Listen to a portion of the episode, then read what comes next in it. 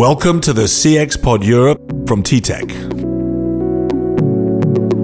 Hello and welcome to the CX Pod Europe from TTEC, your CX podcast providing thought leadership and executive insight on customer issues. My name is Mark Hillary. I'm a writer and analyst focused on CX, and I'm your host for this edition. Open banking refers to the use of open APIs to allow banks to connect to each other and third party developers to build services that can access bank information seamlessly. The European Parliament created their Payment Services Directive in 2015, and the UK government ruled in 2016 that third parties must have simple API access to bank information. And now there's hundreds of organisations using open banking in just the UK alone. Huw Davies is the co founder and chief commercial officer at Ozone API. Now, Ozone is helping those banks to plug into the open banking standards. He's on the board of advisors of the Emerging Payments Association, and he was previously the ecosystem development director at Open Banking itself. Open Banking is the implementation entity created by the UK government to actually make it happen. So Huw not only helps banks today, but he was part of the team that defined how open banking actually works. So let's go straight to the discussion on open banking with Huw Davies. Okay, great, Huw. Thanks for doing the podcast. It's great to speak to you. Uh, and you know, and clearly looking at your background on LinkedIn, uh, you know, you've got a real history working in open banking.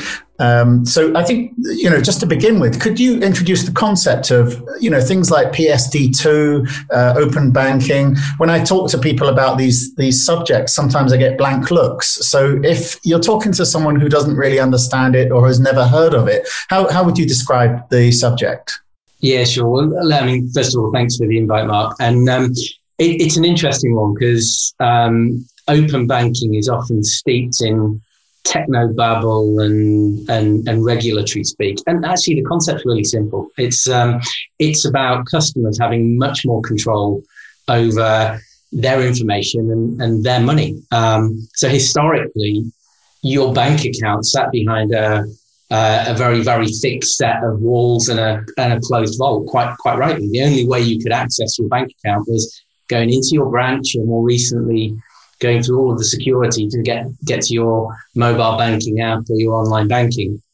And in this, this new world of open banking, it effectively gives customers a little more control over how they can access and use their data and their money. So a very simple example. At, at Ozone, we're a an international company. We've got a number of different bank accounts. Um, it allows us to actually see all of our accounts easily in one place. So use our accounting platform, give permission to connect and, and see all of our accounts in one place. So we can see the cash flow position, all of the payments coming in and out. And it just makes life an awful lot easier. I mean, from a, I guess, a more technical perspective, um, uh, it, it is based upon banks implementing um, sort of very secure and typically standards based interfaces, so technical interfaces that developers and third parties can plug into. Um, and typically, these developers and third parties have to be authorized and regulated. So it isn't just anyone that can can connect. They're they're regulated players, um, and only with the customer's very very clear consent um, can they then access this information and do something for the customer on their behalf, whether it is helping them see all their accounts in one place or, or one of the many other use cases. And, and it is being driven by regulation in quite a few places around the world, but also it's happening where regulation isn't in place because it just makes sense to give customers much more control. It's good for banks, it's good for customers, it's good for all of the platforms and developers that can help customers more effectively by integrating and embedding services. Okay, and if I was trying to explain it, say to my mother who doesn't use any kind of social media at all, you know, and she's a bit uh, afraid of technology. I mean, but what does it actually allow the consumer to do that they can't really do right now? Yeah, so the easiest way of bringing it to life is probably real use cases. Um, I, I, mentioned one just now in terms of from a company's perspective, seeing everything in one place is much easier than poring over all of these different bank statements and, and manually inputting it into your accounting platform, which you would have had to have done in the old days. Similarly, for customer end consumers actually seeing all your accounts and savings in one place to help make sure you can manage your money to the end of the month or save the excess um, uh, balance you have in your account. All of these things can be, be, be very helpful. One of the really practical examples, though, that, that can bring it to life for people is um, we're all very familiar with when you apply for a loan or a mortgage, you're asked to turn up with various copies of monthly statements and all of this information. Now, that's all sitting there in a digital format that's very easily accessible if the right infrastructure is in place. So, if you're going through the process of applying for a loan or a mortgage, um, then it's much easier to click a button and give your consent in a really secure way for that just that information that's required to help that loan process to be shared on a one-off basis so you don't have to send in all of these bits of paper and one of the things that it also does in, in that scenario, because typically loans were always based on kind of credit reference data, credit bureau scores, which are which are based on your existing loans. All of a sudden, you can start taking into account your monthly incomings, outgoings, your cash flow. So, one, it makes things much much easier for the customer. It's clicking one button instead of turning up with all of these different statements, but it allows the lenders to make a much better decision because they've got far richer set of information to use. So, I mean, they're, they're just some of the, the use cases, but there are an awful lot of them. But um, yeah, it, it's really about kind of embedding um, a step within the user experience for something the customer's already doing looking at managing their money or applying for a loan or or making a payment and just making it easier through having a a digital interaction rather than sort of bouncing around between between different players. So um, it might be a little bit scary to um, to certain parts of society. So it, it, it, may it may not be that everybody's grannies are the first to use it, but um, there are probably an awful lot of customers who are using it without even knowing they're using it. It's just the pipes that, that make things work these days. Okay, and so is Ozone, your company, uh, and, and your API, is that actually making that, that interconnection between the banks easier then? Yeah, so I guess our background, a little bit of history. So myself and um, the other co-founders of Ozone, we we all sort of played a part in um, leading the delivery of open banking in the UK. UK was one of the first markets to do this in a really big way as a result of a piece of regulation. And uh, myself and, and, Chris and Freddie were part of the leadership team at the UK's open banking implementation entity. I, I led the development of the ecosystem, and Chris and Freddie led uh, the, the, creation of the technical standards that are used to, to make this work. Um, and we saw that banks were finding it really hard. It is a complex technical change. There's a lot that banks need to, to deal with to implement these interfaces in line with these complex standards, to handle all of the complexity around managing this customer consent between between the different players, um, dealing with all of these unknown third parties. Historically, banks um, go through a really long process before they'll have a relationship with any third party. And here they need to work with all these new fintechs and developers and do all of that with a great developer experience. We saw banks were finding this hard, very expensive. They weren't necessarily doing a great job. So, as the guys that kind of wrote the standards, we said, well, actually, we can deliver a technology platform that just makes this a lot easier. So,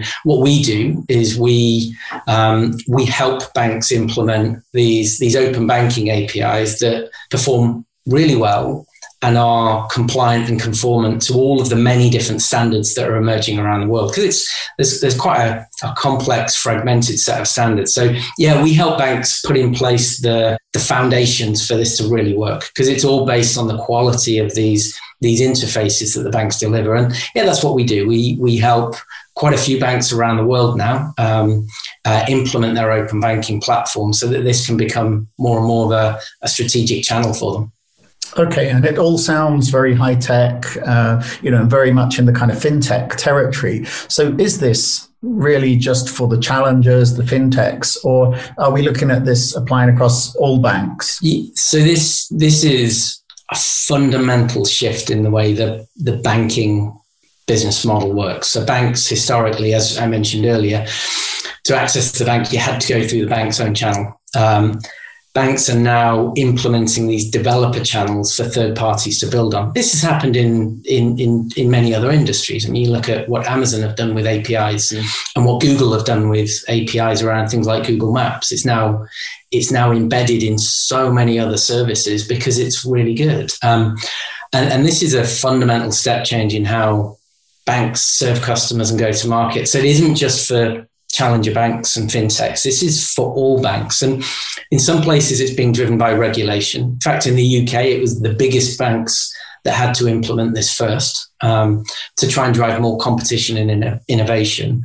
Um, but around the world, it's, it's banks of all sizes that are implementing these APIs. And and frankly, it's it's much more than a compliance initiative. This this is this is lifeblood for banks. So if banks want their products and services to be useful for customers, um, they need to provide the flexibility so customers can use the channel that they want to use. Um, so no, the, in fact, the biggest banks are the ones that have probably got the uh, the most to lose and the most to gain if they either do it wrong or, or do it right. I mean, they have huge volumes of customers who have kind of increasingly digital demands for how they want to use their money and service their accounts. And if they can't support that, customers will will vote with their feet. So um, no, this is this is for the banking industry as a as a whole, and it is a huge opportunity for the very big banks, and it is a huge opportunity for the challengers to to to, to really build new services and differentiate.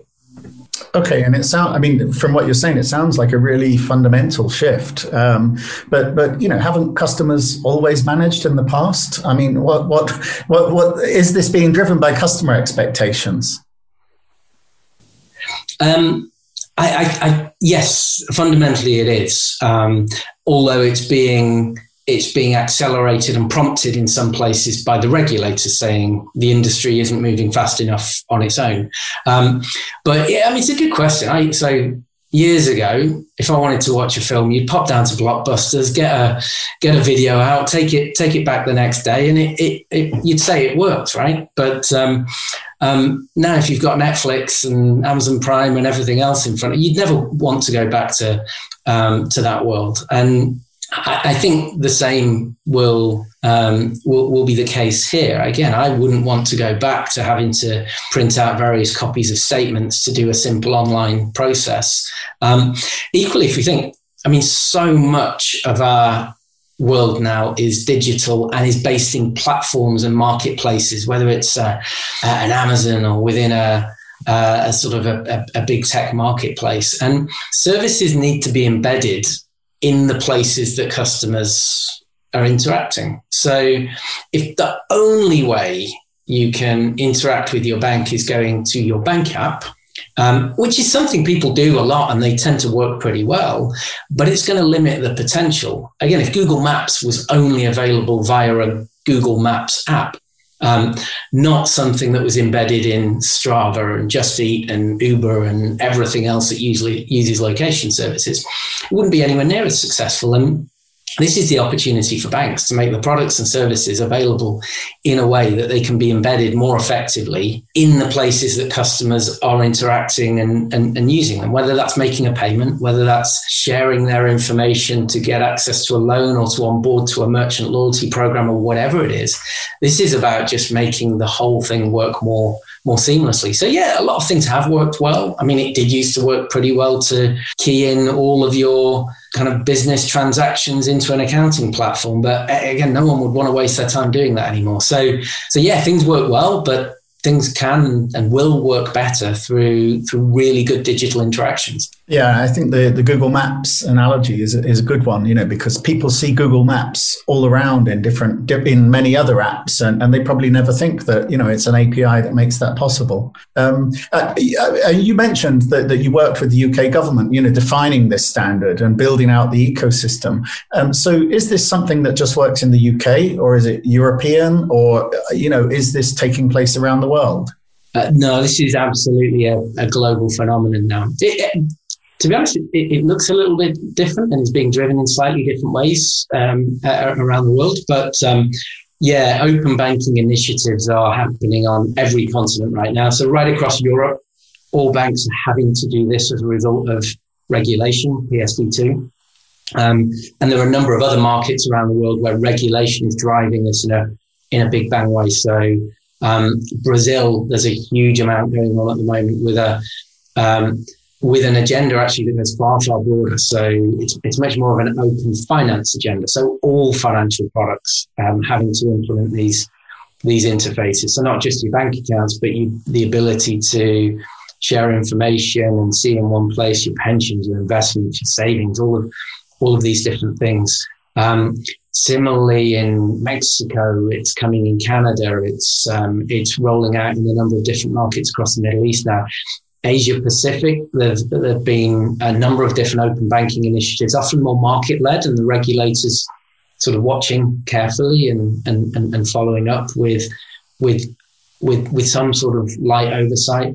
US, it's been in place for many years, but looks slightly different. So, you know, this is absolutely a, a global phenomenon. I, I, think the opportunity though is over time to do it in an increasingly standardized way globally. So this becomes much more interoperable. So again, if you're building a whether it's an accounting platform or a financial management platform or a payment platform. So it becomes much easier to plug into banks in a similar way, whether they're in Europe, Latin America, or or Asia Pacific. And at the minute, we've still got quite a fragmentation in standards, and and we support all of the the standards that um, that are out there to take away that complexity for um, for banks. But that's definitely going to be one of the challenges. If it gets increasingly fragmented, it'll be hard. It's almost if, if every electrics manufacturer had a different plug socket, life would be an awful lot more difficult. So I think there's one of the the global questions is how do you drive much more standardization and interoperability? But now this is absolutely a, a global phenomenon happening in, in many markets around the world. And, and it, it's inevitable. It, again, if, if banks don't have good platforms for developers and third parties to build on, banks won't be able to innovate quickly enough for their customers. Um, and their customers won't be able to use the, the, the services and the platforms that are part of their their everyday life. So, um, so yeah, it's definitely global. It is absolutely inevitable, but it looks a little bit different um, by market and geography. Okay, and is there any kind of inertia here? Because, you know, I, am in Brazil, I've got a few different bank accounts, um, and nobody's told me how to connect them together. And, you know, when I talk to, I mean, I'm from the UK, when I talk to my friends back in the UK, I, I haven't heard from any of them that are kind of connecting together their mortgage with their bank account, with their savings. Um, so uh, even though the standards have been out there for a few years now, so um, is it still kind of early adopters doing this, or, or, when when do you think it's going to go mainstream? Yeah, it's a really good question, and, and I think it's there's kind of a, some nuanced layers to the answer. I guess the first high level bit is actually it's pretty mainstream already. Um, it's just customers might not necessarily know the plumbing that sits underneath it all. But um, I mean, right now the the numbers have been growing exponentially for, for for quite a long period. So in the UK, just looking at the nine biggest banks, there are about eight 100 million API calls a month happening. Uh, the, the UK implementation entity published some data early in the year around sort of more than 3 million very regular users of services that are based on open banking. There are um, hundreds of authorized third parties that are able to connect to banks and are delivering services and all sorts of different different use cases. So it, it is very real. It is growing, um, and I think we'll see similar trends everywhere in, in the world where, where this is happening. So it, it is a really interesting question though, because I remember back in the the UK implementation entity, there was always lots of discussion around things like what's the right approach to customer education and building trust and I think one of the conclusions was customer experience is, is really key. And a huge amount of effort went into building a customer experience layer into the open banking standards. So to ensure that banks were implementing these APIs and the processes when a customer grants consent and authorizes access to their account, no unnecessary steps are put in there. What they're being asked to do is laid out very, very clearly. So there was some really good standards and guidelines developed around customer experience. What wasn't done um, was a big, for example, national education exercise. That's easy with something like chip and pin or contactless to say it will always look like this. You will tap, you will put in a four digit pin. But in this world of open banking, what you're really doing is you're putting in foundations that allow innovation. That innovation might look very different if you're, again, if you're giving access to make a loan application a lot easier the way you'd communicate that is very different than if you're paying your um, annual tax bill to HMRC, which interestingly, HMRC are now open banking one of the ways that you can pay your taxes. That's a huge shift. That's that's almost like when TFL started taking contactless payments for the underground. That's a game changer. But it, it, it, looks and needs to feel different, and the communication around it is different. Um, ultimately, open banking is it's a it's an infrastructure, it's a technology enabler. What needs to happen is really good customer experience at the, the top end and make sure that the participants are thinking really clearly and carefully around how they inform the customers around what it is they're doing. And it does look a little different. So yeah, I I think inertia around something new is inevitable some good things have been done to put the right foundations in place, and it is scaling. The, the numbers are significant and becoming increasingly so. But it's hard to it's hard to put really concrete rules around a platform that's designed for innovation because you could potentially risk stopping a load of really good stuff if you say it always has to look like this. So I think it's right that the customer experience guidelines are very well defined, but this isn't intended to be something that's completely restrictive. So it can only be used for one or two limited use cases because that would kind of defeat the object. Yeah, that's really interesting. Uh, you know, it's really that you're kind of building the plumbing, and then people have got to build stuff on, on top of it. Correct. Yeah, um, just to wrap up then, we've seen huge kind of wave of digital transformation in banking more generally and, and the growth of the fintechs and challengers. Um, I mean, is anything exciting happening in this kind of post pandemic environment in open banking? What, what can we sort of expect in the next year or so? Yeah, I, th- I, think there's a huge amount to come. Um, in fact, when the pandemic first hit and everyone went into lockdown and, and there was obviously a dramatic shift to more digital services. The, the open banking ecosystem in the UK and in fact in a number of other countries really took on the challenge. And there were, there were quite a few businesses that, that really focused their efforts on how can this be used to, um, to help customers that may be in distress or may be suffering, whether that was helping with tools and processes to uh, kind of manage debt um, uh, with people being on furlough or, or, losing roles or or around access to some of the, the, the, the, loan schemes and things like that. So there's a huge amount of focus on how could it be used to help in the, the pandemic, uh, in the, the time of the pandemic. But I think the really interesting stuff yet to come. So where this, where open banking has, has rolled out at scale, like the UK, often it's been driven by regulation and almost that sets, that sets a, a minimum bar or a start line it absolutely isn't determining the the end point. Um, I think we'll see innovation in in a, a few different areas. I, I, think one will be around payments, so the ability to embed real time, low cost account to account payments into digital experiences um, will be a massive game changer uh, an alternative to the, the, the card model. Um, it needs a few additional enhancements to happen. It, it's basically it's a step beyond the regulation, so it'll be more of a commercial space between the banks and the payment platforms. Um, but that's coming. Uh, no, there's, there's, there's, no doubt about that. Variable recurring payments is a, is a standard that's been developed to support this. We, we've already implemented that, and I think we'll see some really exciting stuff happening in payments.